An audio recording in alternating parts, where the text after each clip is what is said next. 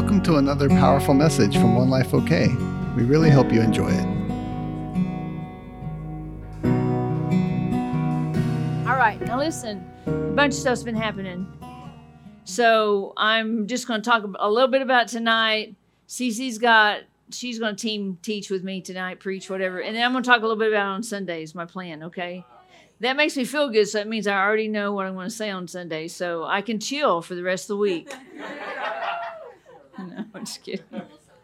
So, I think a week ago Sunday, not this last Sunday, I talked about Giants in the Land, and I'm going to try to marry in the next two messages just the gifts of prophecy with our understanding of how we operate in the Promised Land. One of the things you have to remember is that God's promise over your life is to walk in the land of plenty. Yes. Right? Jesus said what? John 10:10. I came. So the Jesus' town is why he arrived on the planet. I came that you might have what? Life and abundant life. Right? There's a script more that you can ever ask or think or wonder or whatever. And so something gets in the way of us experiencing that abundance. And we go into striving. Striving isn't abundance. Right? Anybody done both yet? Beautiful. So we want to remember that a lot of times we think that we're in abundance or we think we're in the Promised Land when we're really actually in Egypt or we're in lack. Yeah. Right? Yeah. And part of what our discussions about these gifts of the Holy Spirit, Pam and Lenny talk more about them. They both lean heavy like this on the side of helping us know that all those gifts have to operate with love, and they don't want to misappropriate the gifts. But I want us to practice with our gifts. So that means you're going to mess up, right? But see, the goal of the gifts is to what? Equip what? The saints. And so if I don't ever practice with them, if I'm not ever under a covering, I love it when people do stuff and I get to tell them that it's wrong. Yeah. Right? Me and Tessa, see, this is how the prophetic works. The prophetic has to be under a covering. Come on, tell your face to smile. I know you're real serious right now. The prophetic has to work under a covering. Why? Because it has to be judged. And you can't judge it. Say, I can't judge myself. Because you don't even know you have stinky breath. Right? I had some of that everything bagel today, so I just know what I've got. I need Klondra to walk by with a mint and just kind of sneak it over to me. Right? We can't even smell our own breath. Isn't that weird? And so our opinions of what we think is true are elevated. Every human has this. Think about a little kid. They know what they want, don't they? Come on. Have you ever had a kid that's the CEO of the whole family? Oh, yeah. The entire environment. Pam used to teach school. These kids would try to come in and be the CEO in the whole classroom. They don't know nothing. They're 12 years old, going to run the whole classroom, right? Why? We just think we know. What we know, when we know it, is what we think is really the most important. And we don't know nothing. The older I get, the more I know nothing. There's a lot of stuff happening on the planet right now I had no idea was going to happen this way. Anybody else having that feeling? Right? So that tells us all of our plans are just our plans. I don't want to work for God. I want to work with Him. And so I have to do things His way. The abundant life that Jesus spoke about comes through what? the door of Jesus. Yeah. Everything's on the other side of that door. So we were talking about the giants. And remember what I told you, that there are giants in your promised land. Yeah. All the ites, remember? Yes. What are the giants of today? Do you know any Gibeonites? What are the giants of today? Think about it. What are the giants of today? I have a little slide for you. Let's see. Number 9. Let's do number 9. These are the giants of today. Anxiety, worry, stress, self-pity. We rise and fall on how well we manage that. Those are all to be taken down in your life. The longer you live with them in operation, the more strongholds they build, the more fortresses, the more established systems and ways of thinking they establish. And those are the doorways the enemy walks through. Yes. Let me give you some examples. So I think it was last night, I was laying in bed, and I don't dream bad stuff, hardly ever. But I think I woke up and there was this light that, you know, does anybody like to sleep with it dark? Like, I could totally sleep with the lights on. It's just a weird thing. I don't need it to be dark, but it was dark.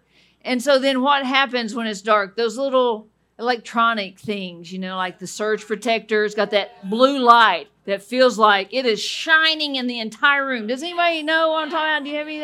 And then there's a green one, you know. I hate the blue ones. They're just an irritant, right? Green's okay for me. And then there's a red one. You're like, wow, what is this? So that's happening. You know, you wake up, and it projected this image onto the ceiling. And I have a really tall ceiling in my room. And so I turned around to look, and it looked like this giant on the ceiling. And in my heart, I said, I'm not ready to get up. That's what I said. It's like 4:00 in the morning, you know. I'm like, oh, just one more hour. I wasn't ready to get up. And so I turned away. But the whole time I was thinking, don't look at it. Don't look at it. And I felt like it was just a prophetic moment that that's kind of what we do with the giants. They're projecting in our lives. Everybody else can see it. I mean, they're like, and we're like, don't look at it. Don't look at it.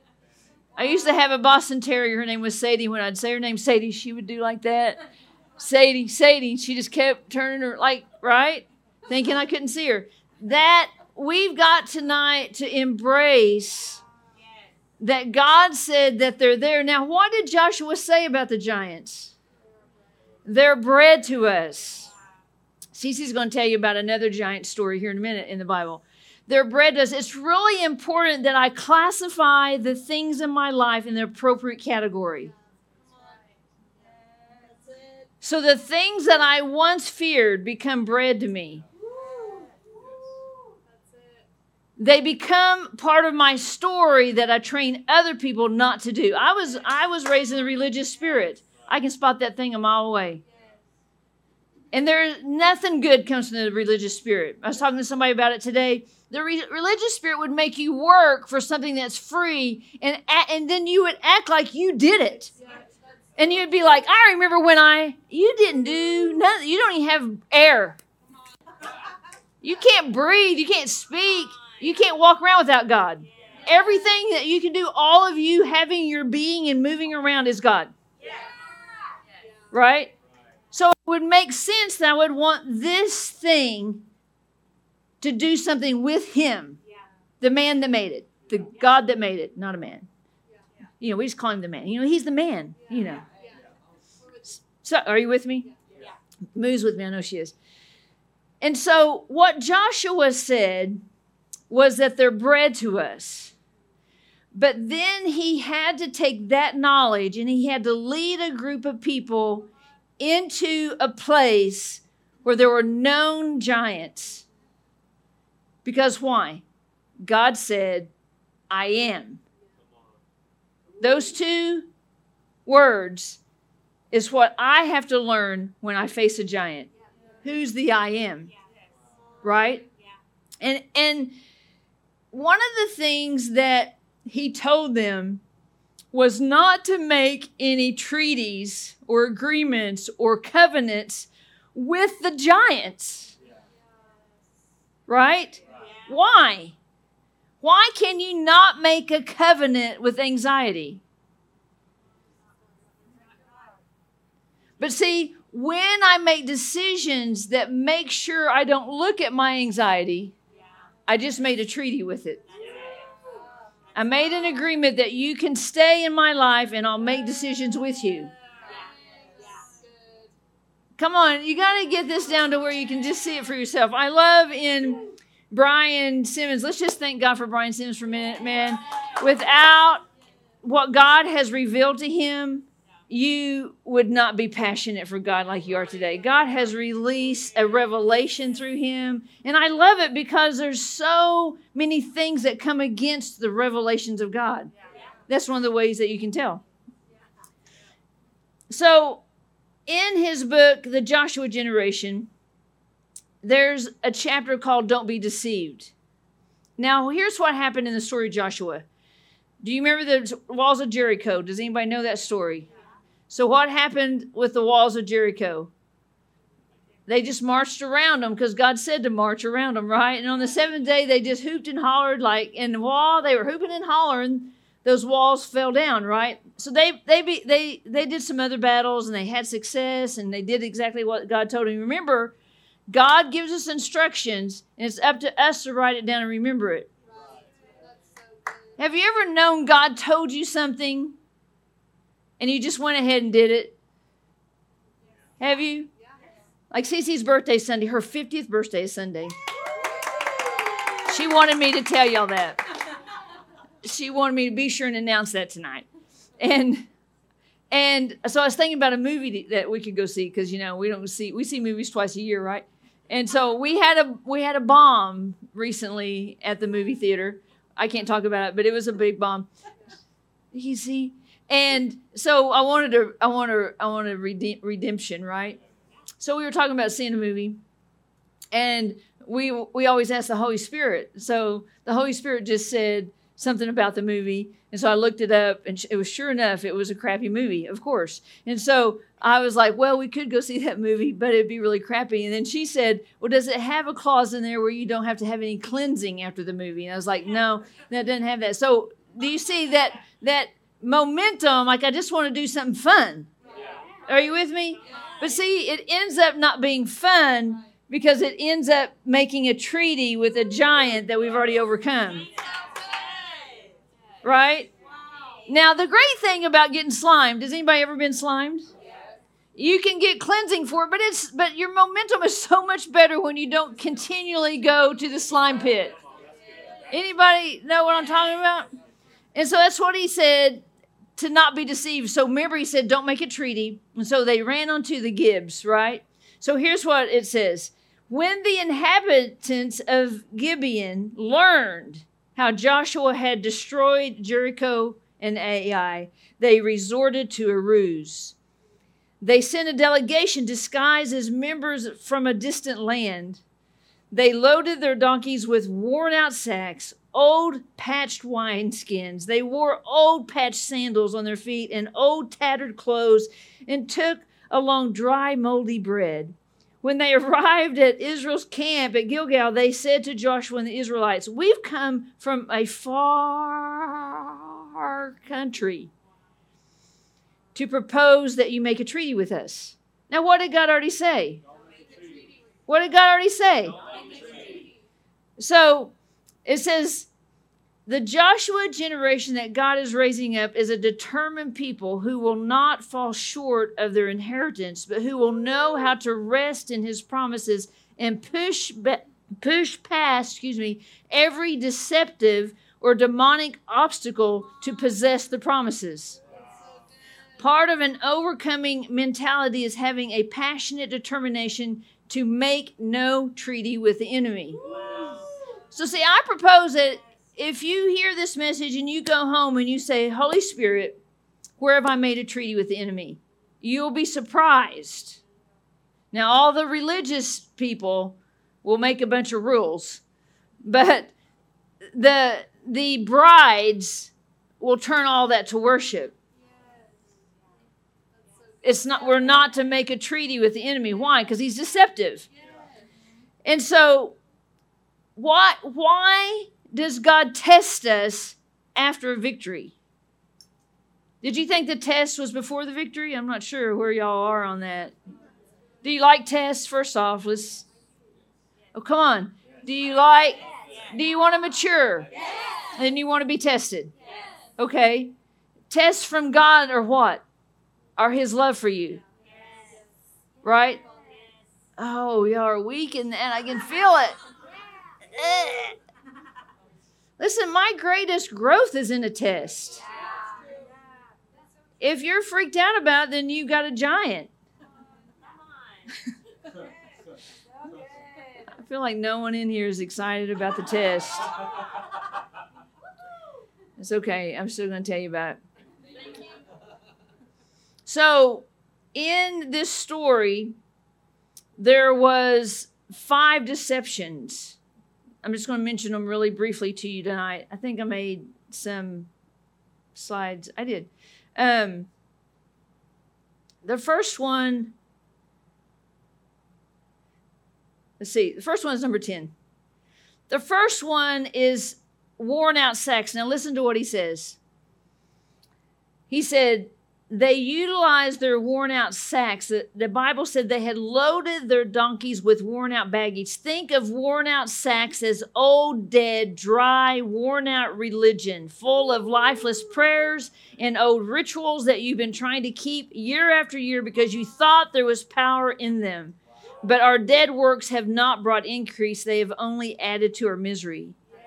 So that's the first deception, right? And remember, this is a guy that just won a bunch of battles, and it was the very people he said don't make a treaty with. And how did they hoodwink him? They hoodwinked him by playing on his sympathy. Yes. What does that look like in today's world? Rescuing. That's what that looks like. We're deceived by the storyline, the narrative that someone gives us about their sad sob story, and we let them enter our lives, and we let them do things in our lives and come into our house, and what do? They bring about deception. All hell breaks loose. And man, it takes a long time, right? It takes a long time. Aubrey just used to let every little dog come home to her house. It takes a long time to wash that all out because it's a mindset. And it says the greatest protection from deception is what? She just talked about it tonight. Humility. The greatest protection from deception is humility. Roll that over and over. The greatest protection from deception is humility. What is humility? I wrote about it today. You can't be on Independent Island. You can't be unaccountable. If you are not accountable, you will be deceived. You just got to shake it out the way it is. You will be deceived. And then you will build a whole army. Listen, I've been doing this a long time. I sit down with somebody in counseling. They have built a whole repertoire of information to prove to me that they're doing right. That's why that we've got to have a standard. And the standard is what God says. The standard is Jesus. He says, when we trust God and refuse to lean upon our own ideas, opinions, and understanding, then grace becomes a protective shield around our heart.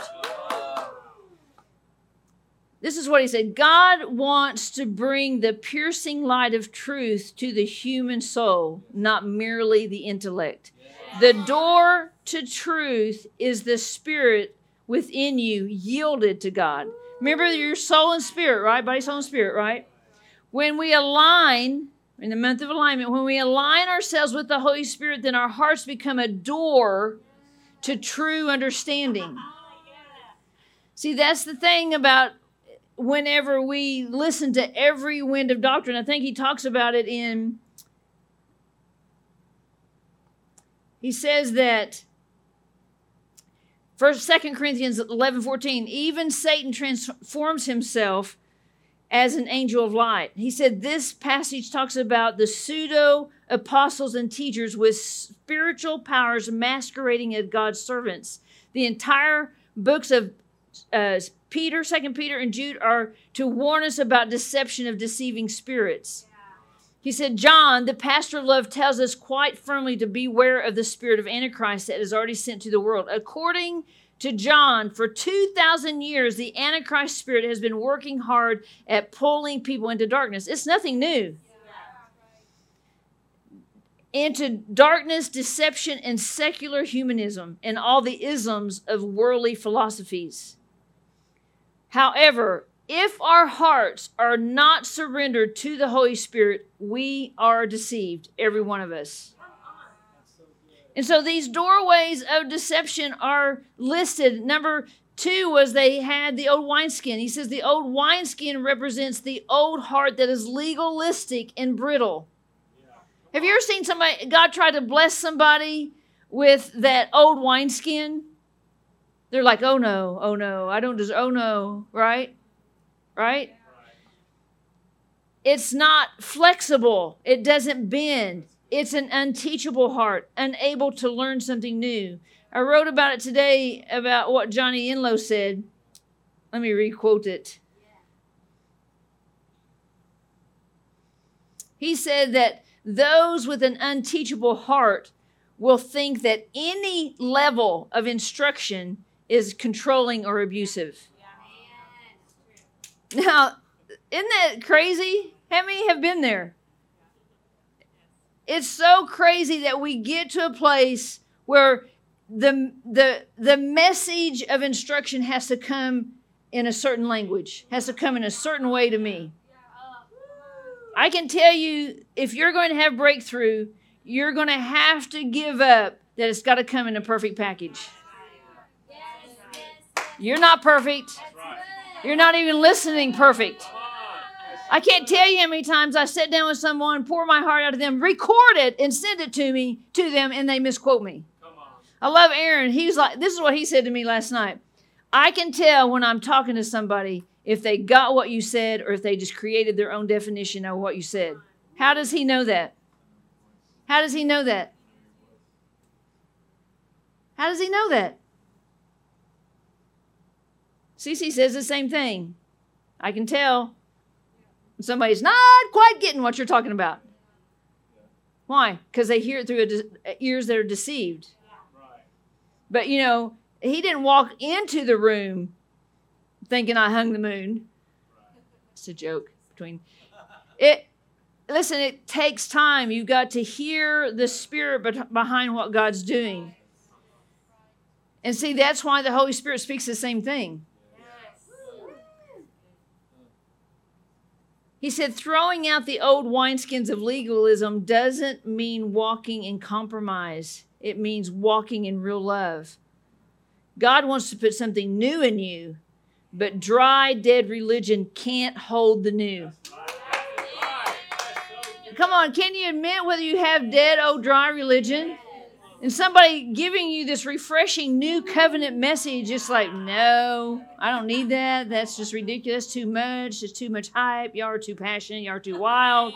Why are you screaming in worship? We should just be sitting there piously and just acting like this is our worship. Please give me a break. That is nothing in the Word. Nothing. Tessa just sent me a word during worship about David dancing in his underwear because he said, I'll become even more undignified than this. Because that's a true heart that really wants to worship God, not checking to see when cares if my hands are raised. You know, come on, it's time for us to wake up to what God said is required, what God said that He wants to do, because we're not going to walk in the prophetic as long as we're holding back our worship, we're holding back our surrender, we're holding back our yieldedness, because it can't flow, it'll stop the flow. He said, your heart is the wineskin. Yes. The third form of deception was the worn out patch sandals. This represents the old walk and walking in old things. No life change, no transformation. Listen, last night, Cece had this dream.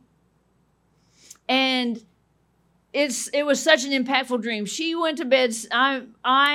We are starting in September a leadership co-op. We are going to be establishing mentorship for those who, want to do some exponential growth. And so I've been talking to them about it, and I just had some questions I needed answered from the Holy Spirit. She said, I'm going to go to bed, and I'm going to ask the Holy Spirit to give me a dream to give you an answer about the leadership co-op. I was like, super duper, I like it. So this is what she dreamed. She dreamed that there was a little boy, and he goes here, and he was putting hair on his leg from his dad, that he had cut off his dad. And she saw this, and the man that the little boy had cut the hair off, she had gotten some of the man's hair, one strand of the man's hair, and she had two strands that she had grown as a beard, and she was weaving.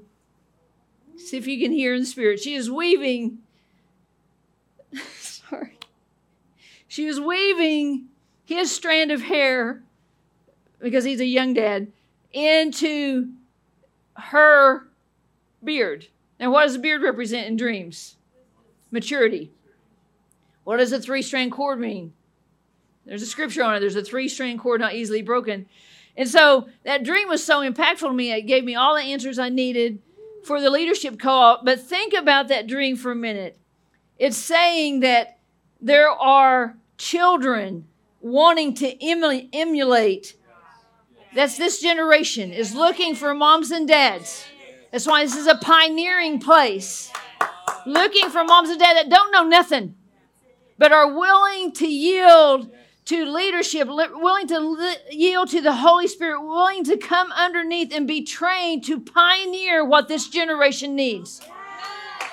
And that intertwining of in the wisdom. Think about for a minute. Think about what she's wrote this crazy word she's going to read to us. Just if you hear this word tonight and that speaks to you, that's what she's doing. She is taking her two strands of maturity, and she's inviting you to intertwine and make a three-strand cord. How many of y'all have been completely changed by the words that she has written? She's written over 1,000 words. Think about it. I mean, I feel like she's going to be somebody like C.S. Lewis. When she's dead and gone, people are going to be going, did y'all see this? I really do. God spoke to me about her years ago. But anyway, we're not talking about that right now. So think about it. As you're hearing words of life from the Father's heart, it's an invitation to pull you into the promised land, to pull you in so that the giants are bred to you. Yes. They're a sandwich. They're a stinking sandwich. And we're acting like they are the dictator of what I'm going to do, what I'm going to change. See, when I enter into the promised land, God may ask me to do things that are crazy, like march around some walls for 7 days and then 7 times the last day. Where is that in the spiritual warfare manual? Listen, the goal of going into the promised land is to never go back to Egypt. Did you know the people that got to the promised land, they never talked about Egypt anymore. The people out in the wilderness, what they do all the time, well, maybe we should go back. I mean, I don't know. Calf just came out. I don't even know where this calf came from. Why? They were entertaining. Was it better back there? Well, remember those people? We saw those people, and they liked us. And remember those people? Well, remember when they did that for us? Remember, right? I felt pretty good back then. Well, yeah, of course, there was some good stuff back there, but that was Egypt. And so if you're going to go into the promised land, you've got to deal with the deception that's out there from the enemy. You've got to deal with what's in your own heart, that the door is open. So I'm going to let Cece come and share with us. I think the mic's down there. No, it's not. Share with us her word, and then she has this awesome thing about another giant. And see, I stopped early. I didn't even get to my other 3 things. Left them with a cliffhanger. Just a wet their whistle for next time. Okay, so I have a lot to cover. to try to cover. We'll see what happens tonight.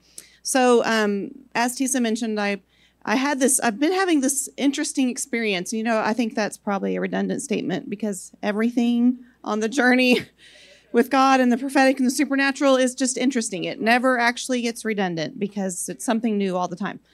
So, but I can't help but say that, you know. So I've been kind of feeling this battle going on, but I kind of felt like all the personal stuff, I was kind of like, all right, deal with that, handle that, like that's good. But then just something else would come and something else would come. And there was just this intensity going on. And that as a feeler, I tend to feel things that are happening in the spirit realm, things that are going on. So I finally got to the point the other day where I was just on the edge and I smashed my finger and just about lost it because I had nothing left like that. I was so tensed up from all this stuff I've been feeling. And so Tessa finally gave me some wisdom and said, you know, if you're at this stage, you should really be sitting down to talk to Papa and see what he has to say.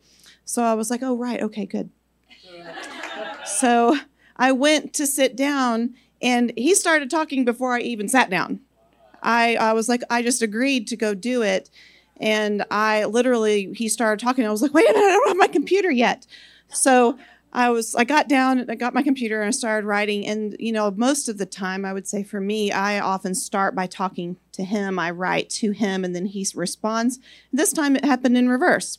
So I'm going to read the word. It is a little bit intense at times. And then I'm going to break it down a little bit and share my insight on it and something else he told me that goes along with it.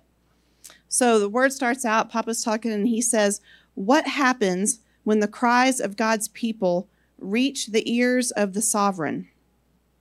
What happens when their hearts are driven with an unstoppable force that cannot be denied, that will not be overpowered by sounds of the world, no matter how enticing? Will worlds crumble when they give way to their heart's true cry? Will mountains move when their roar is released? Will the kingdom of God be seen when God's children speak with this unity? Not just amongst each other, but a unity within. When unity within is allowed to flourish, the God-man will finally take his stand.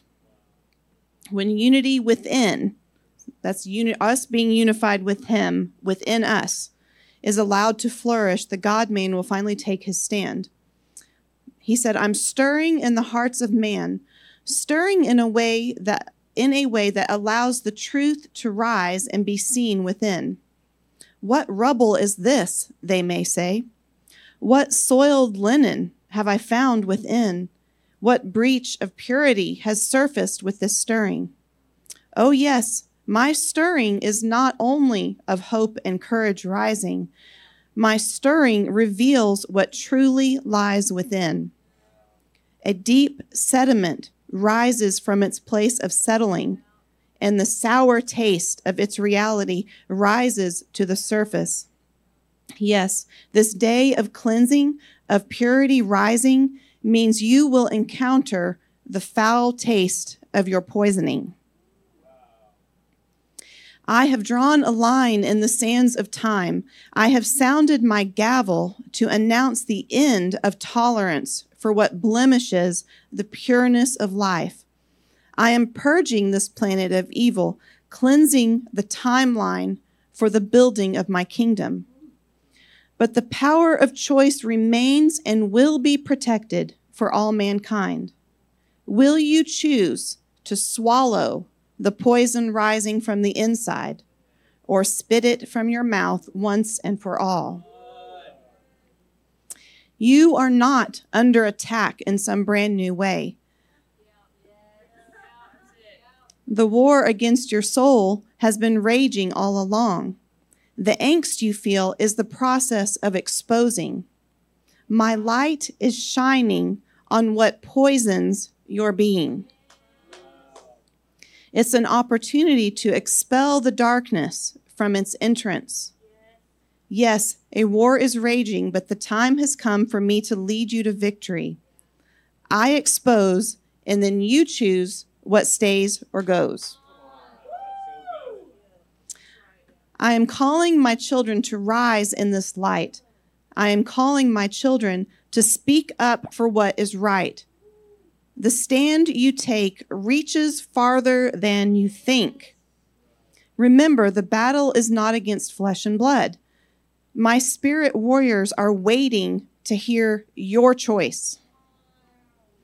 What you choose in the quiet place resounds through the heavens.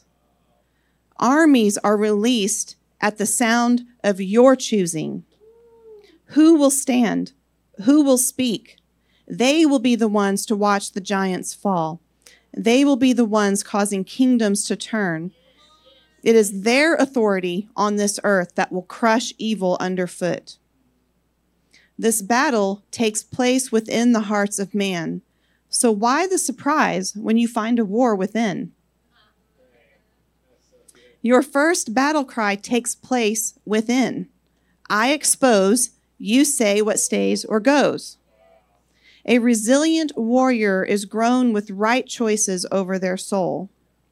So do not cower in your present battle. Do not dismiss its relevance. My kingdom advances on the foundation I'm building in the hearts of man. All of heaven is waiting to hear of your choosing. Warring angels are prepared for battle. Will they hear a cry for kingdom truth? Will they see hearts standing for innocence? Will they see a body willing to be broken to protect and establish my truth? And so I responded with, Papa, my heart has felt the assault on your truth. I have tasted the poison, its foul attempt to build on bitterness. This poison speaks of insignificance, as if the pain and disappointment are all for naught. It says that my present suffering is proof of an enemy victory. But I hear you painting a different picture. I see you shining a new light. You're saying that my one voice and my one choice releases a war cry in the heavens. You're saying that my battle is not proof of my defeat or of missing the mark of victory, but instead it's evidence of my effectiveness. You're saying that I have qualified, not been dismissed. You're saying that I have stepped onto the battlefield, proven worthy of the status of heavenly warrior. You're saying that a childlike heart is a giant in the spirit. The lies and accusations, the condemning thoughts are not signs of my weakness. No, they are evidence of the threat that I pose in the spirit. An enemy only wars against those who stand against it. That means that my voice has been heard and my choice has resounded, landing with insult and injury on a shrinking enemy. Each warring thought in the battlefield of my mind is an opportunity to assault him and push him back farther. I see you now, Papa, holding him by his scrawny neck, captured and clearly overpowered. You place him before me so that I can be the one to release the next blow, so that I can be the one to shout of his defeat. What an insult it must be for a child to release the final blow. What a message it must send. What power is displayed when God's children are the ones who have the final say. Yes. That's us, right? That's us. It's our one voice. It's our choice. It's our choice. It's our one voice. Such an incredible word, and what it did in my spirit, I have tried very hard to have words for. I want to try to break it down a little bit. I think I was telling Tessa that sometimes I think that the Holy Spirit speaks through me this way, and God tells me things that are in an unusual sort of way to paint the picture of kingdom truths and realities about spiritual warfare and this life in the spirit that are different, because I didn't grow up in the church and I haven't been trained in all these ways. I don't know all the Christian terminology and all of that. And so it's because this speaks to people who are, there's a generation that is just ready to hear with childlike hearing and believe with childlike hearts without it having to be validated and backed up by what's in a book or what's in, some certificate or something. And so I think that if some of what I have gathered in this is that there is, when we are in a battle, first of all, it is a misconception that if you're a Christian, you are just going to feel good all the time. That's just a bold-faced lie. And so you're actually going to have a lot of things going on that you're going to encounter, no matter what your personality is, what your spiritual gifts are, whether you're a feeler or a knower. You're meant to encounter things and have an effect on them. So we hear lots of teaching about that here. So it's not a sign of being weak or being out of place or being in the wrong somehow or missing it just because you're experiencing some warfare. It's what this word is saying is that you're actually in a position to do harm against the enemy. You're actually in a warring position if you're feeling these things. And so, yes, there is a reality that we have our own soul to deal with and to train, and we may have stuff that's just in our soul that we have to deal with. Like she said today, there are giants in the land that we've been deceived. Another reality about being a Christian and a human being on earth right now is that this is, what they call a fallen world. And so we have been raised in a culture that I've been on this thing lately of this analogy of cooking. If you cook with certain things that puts off different scents in the air and you absorb them. And so, you leave a restaurant and you're like, wow, my hair smells like fajitas, If you hang out in an environment long enough, you kind of absorb some stuff. It's not by choice. If you're in an environment. And so we have to recognize that we have been raised in a world that is corrupt, a world that has been under the influence of the enemy for a long time. This is the beginning of the kingdom age, and the enemy's been reigning and ruling. And so we don't need to be surprised or caught off guard that there's that sediment that he said in that word. He's stirring that up, so that sediment that's just been low lying in there influencing you, that you don't even know is there, so that it comes up and you can say, oh, I don't like the taste of that. And that line, I love that line that he said about, will you choose to just swallow that poison rising up again, or will you spit it out from your mouth once and for all?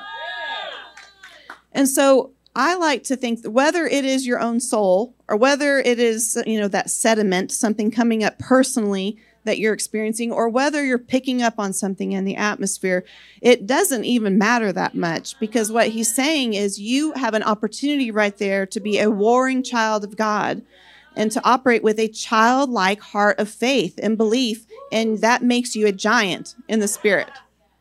And so no matter what's coming up, you have an opportunity right there.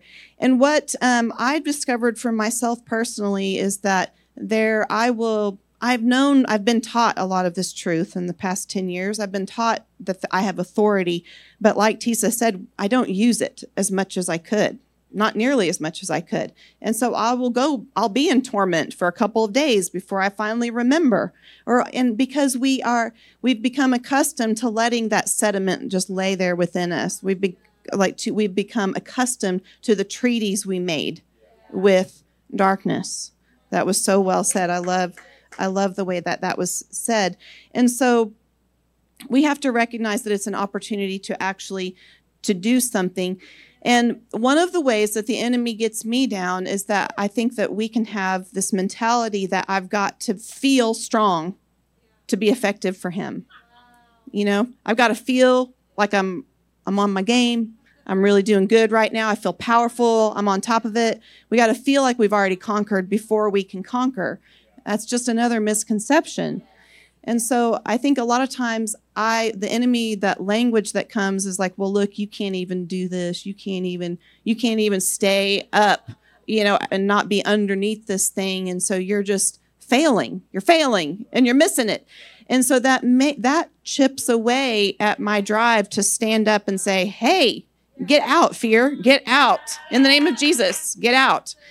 And instead, I accept that language. I accept that belief that I must be flawed in some way or have missed it in some way or, you know, I should have caught this earlier. Otherwise, I wouldn't be feeling this. All that language, you know. And so he tends to make us believe that we are insignificant in the moment. And then he just keeps on going and says, well, you're never going to be significant. In fact, you're just spinning your wheels and you're never actually going to do anything for God. And he just keeps, you know, burying you, pushing you down, down, down. And so the incredible thing about this word, one of the things it did for me is that it made me recognize that there's just a spiritual reality that if I'm in my room at home, I wake up in the middle of the night and I'm battling with something, that my choice in that moment to get up and speak to that thing and tell it to go has a much bigger impact than I knew. That there are angel armies, is what he showed me, standing there, waiting to see if I will choose to declare my authority. Let's just say it's a fear. That there's an entire angel army that says, if that girl chooses right now, that say she will take a stand for truth. If she will speak truth in this moment, we will go to war against fear. And it's not just over me. Like so what he was showing me, it's not just, picture we can experience persecution or oppression or depression or whatever those fear, but there are people out there who are experiencing it on a way bigger scale. And we don't have to wait to go meet those people face to face before we can go to war for them on behalf of God's truth. Is what he's showing me. So if just little old me in my room gets up in the middle of the night and says, I will not tolerate this, and we speak that truth and we say it in Jesus' name, it doesn't even have to sound super powerful. It's about our choice to say, I believe what God says. In this moment, I believe what God says. And that gives an entire army of warring angels the authority and the right to go to war on behalf of this planet of God's kingdom being built. Picture that. That changes it. That's what this word says to me is that, this isn't a sign of my insignificance. This is a sign of I'm qualified to send armies to go war on behalf of God's coming kingdom on this earth. So it changes the whole narrative. So instead of going down that path of, the next day waking up feeling like, yep, I missed that. I'm still underneath that. I didn't war well. I'm certainly not going to be able to do the next thing well. And then that builds and builds until we're afraid we're going to miss what we're called to do or we're going to do it so poorly. We can do it right there and have a huge impact in God's kingdom in that way. And so that is a major game changer for me, a major game changer. And so let me see if I'm going to scan this again. So my one voice, my one choice releases a war cry in the heavens. That's what we've got to remember. Our moments, our wars are not insignificant in the kingdom. In the spirit realm, they are not insignificant. We have a huge opportunity in those moments. So we shouldn't be passive in our battle. How did he say it here? Don't dismiss its relevance. Do not dismiss its relevance. You may think you're just hung up on something somebody said to you and you feel stupid that it bothers you, right? And so you may not even battle it because you feel bad that you even felt it. And you feel ashamed that you feel jealous or guilty or shame or whatever, But no, that's a moment where there's a whole... The spirit of shame, the spirit of fear, the spirit of anxiety, the spirit of guilt is swarming over this planet trying to have a hold, and we have an opportunity when we feel that to kick it in its teeth, right? We have an opportunity right there. It's so huge. So don't dismiss the relevance of your battle, no matter how small or insignificant it may seem. And do not cower in your battle for that same reason. Don't cower in your battle. This is a time where there's so much going on in the world where we do want to stand for innocence. We do want, like this movie, The Sound of Freedom, there's so much going on with human trafficking and so many atrocities being revealed in the world. And we can tend to think am I even making a difference on that? Because you have my heart, God. You have my yes, God. I believe in what you're saying. I want these people to be free. But we can tend to think, well, I've got to be able to go on a missions trip in order to reach those people or to make an impact. And this word is saying we can make an impact on the evil that is being exposed in the world right now, in our own rooms, no matter where you are, at work, in your car, wherever, with your choice, your power, your choice to say, I believe and will stand for truth, sends an entire warring army of angels out. I mean, just think about that. It's so, so amazing. And so this childlike heart, I wanted to, I asked the Holy Spirit what else I could do to press into this. And he started talking to me about another story of giants in the Bible, about David and Goliath. So you guys probably all know this basic story, at least, right, of David and Goliath. And so David was the youngest son of Jesse, and he wasn't in the war. Jesse's three oldest sons followed Saul into battle. And so the Philistines and the Israelites were at opposite sides of the valley, and they're poised to go to war. And Goliath comes out, and he's this enormous, he's a giant, he's literally a giant. It says he was over 9 feet tall in the natural. And so he comes out and he poses this big threat and says basically that rather than all of us go into battle on this field, pick a man to come out and fight me and agree with me that if you lose, you will serve us forever. But if we lose, we'll serve you forever, you know. And so that was the option for battle at that point. And so for 40 days, Goliath had been coming out and shouting this threat and talking about how big and bad he was and how he was going to stomp on God's people. 40 days. 40 days that the Israelites heard that threat. And they were just chicken, right? They were scared to death at this giant man. And so for 40 days, the biggest army sat there and did nothing in the face of that. But then David, the youngest of Jesse's children, comes up, he comes onto the battle scene, right, to give them some food and check on how things are going. And so he hears what Goliath is saying. And so I'm going to read just a little bit of scripture. This is in 1 Samuel 17 to show you what the Holy Spirit showed me. So as David talked with his brothers at the front line there with other soldiers, Goliath, the Philistine champion from Gath, emerged again and shouted his challenge to the men of Israel. This time, young David heard his words. I'm reading in the Voice translation. It's a nice one to see this illustration. When they saw Goliath, all the Israelites were frightened and retreated from him. Again, for 40 days they've been doing this. The soldiers then said, "Have you seen this man who steps forward? He's trying to taunt Israel. Our king will reward the man who kills him with wealth, a royal marriage, and freedom for his entire family from taxation and obligations to Israel." That's their response, right? So David is like, what? What did you say? What is the reward for removing this insult from Israel by killing this man? So they just said it, right? It's in scripture a certain way. So they just said what the reward was. And then David said, what's the reward? And then he says, no uncircumcised Philistine can get away with taunting the armies of the living God. So the soldiers reply, you've heard what will be given to the man who kills him. We were just talking about it. So then David's oldest brother gets angry and overhears this and becomes angry with David. And it's like, why have you come down here? Who's watching your flock? You know, I'm your brother. I know what you're just arrogant and your heart is evil, blah, blah, blah. Basically, you know, condemns him. And David's like, what have I done now? I was just asking a question. And so it says David ignored him and asked another soldier the same question. So he asked the question again. What did you say the reward was? You're going to get to marry one of the king's daughters. You're going to get great wealth, and you're going to be free. You and your entire family will never have to pay taxes again. So he asked again, and the people gave him the same answer. So then at this point, basically, Saul calls for David, and because he hears what David's saying, and Saul calls him and brings him up, and David tells him, hey, you know, this isn't right. There's no reason for all of your men to be afraid.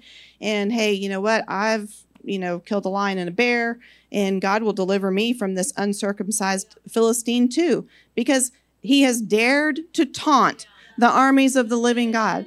So put yourself in that position when you're woken up in the middle of the night, or you're at work or wherever, and you're being taunted by the enemy. Put yourself in that line right there. The enemy is actually taunting the armies of the living God when he's taunting you. The enemy is taunting the armies of the living God when you are in a struggle. He's taunting the armies of the living God. So Saul, the rest of the story, Saul agrees, and they, they do the whole thing with the armor. And then David goes out to confront Goliath, and he says, "You come to me carrying a sword and a spear and a javelin as your weapons, but I come armed with the name of the Eternal One, the Commander of heavenly armies, the true God of the armies of Israel, the one you have insulted." I mean, I just think we should print this out and have it ready. Carry it in your purse, in your back pocket.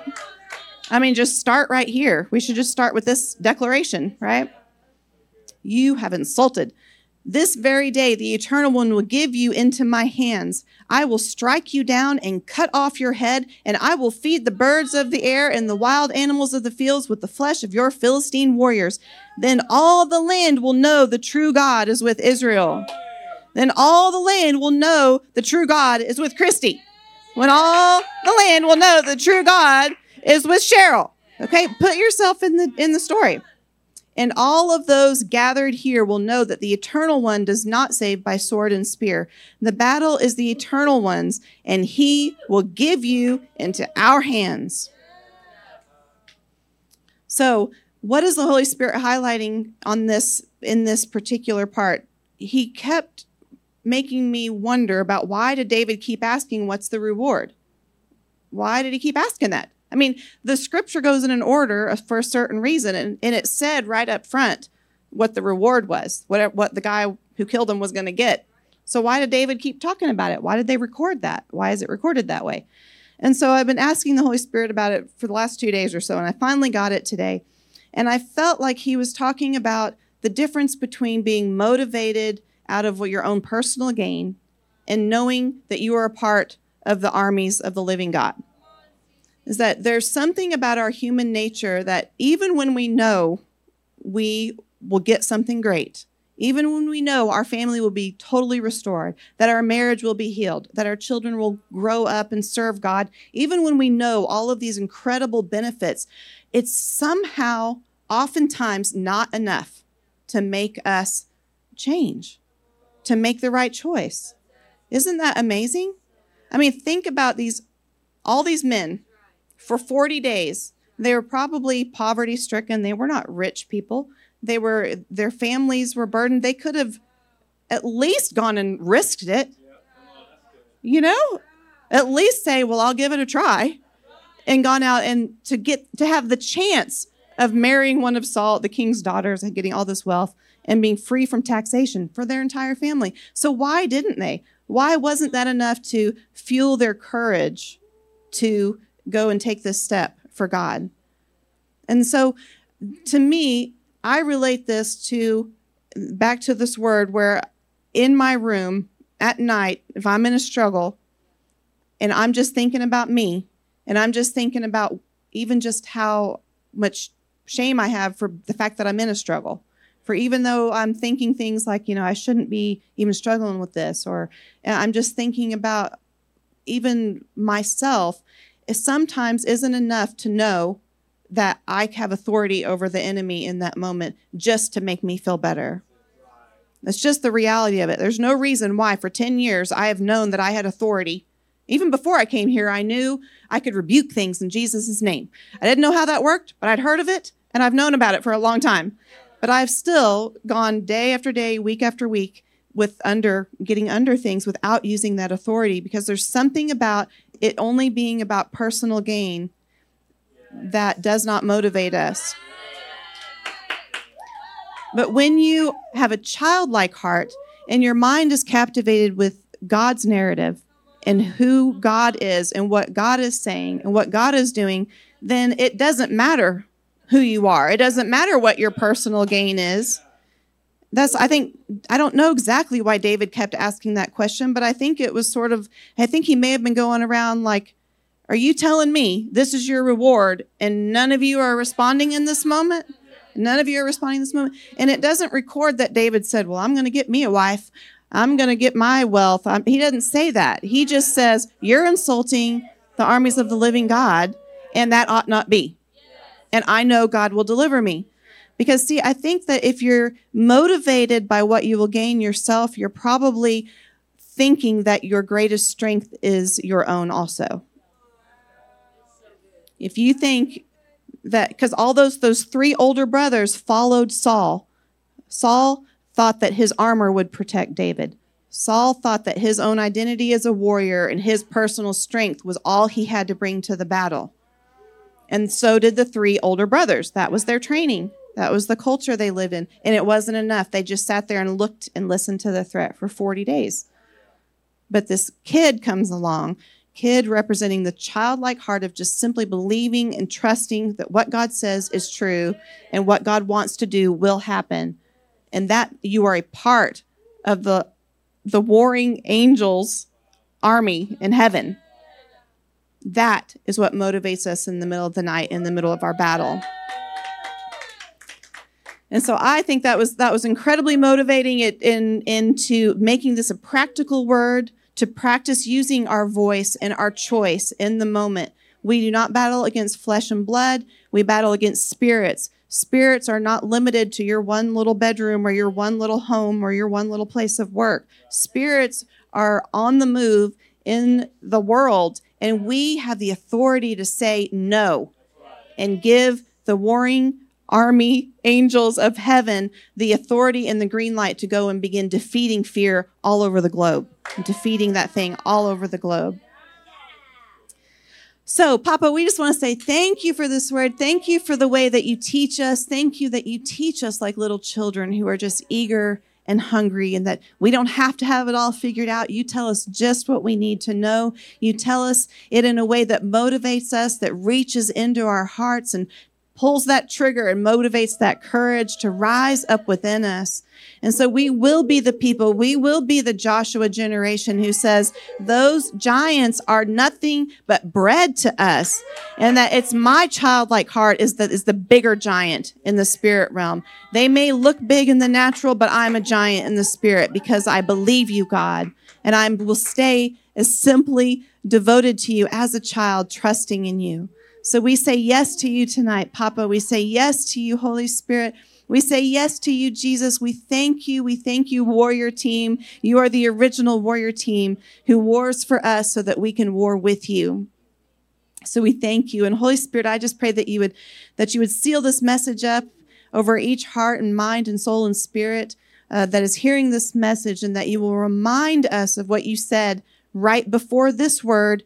You told us that it's our spirit that needs to be in the lead. It's our spirit that has total confidence in you. It's our spirit that can hear every word you say and every truth about you perfectly.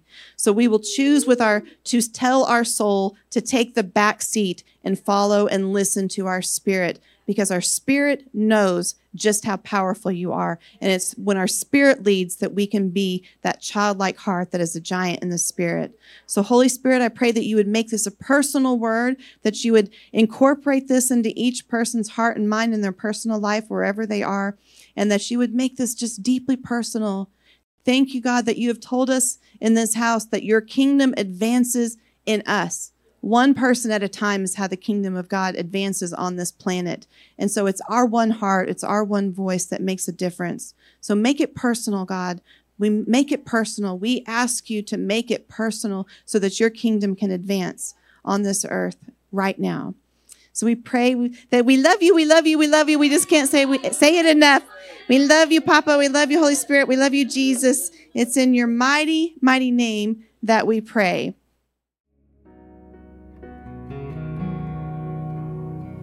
Thank you for listening to this message from One Life OK. For more information, please visit us at onelifeok.com.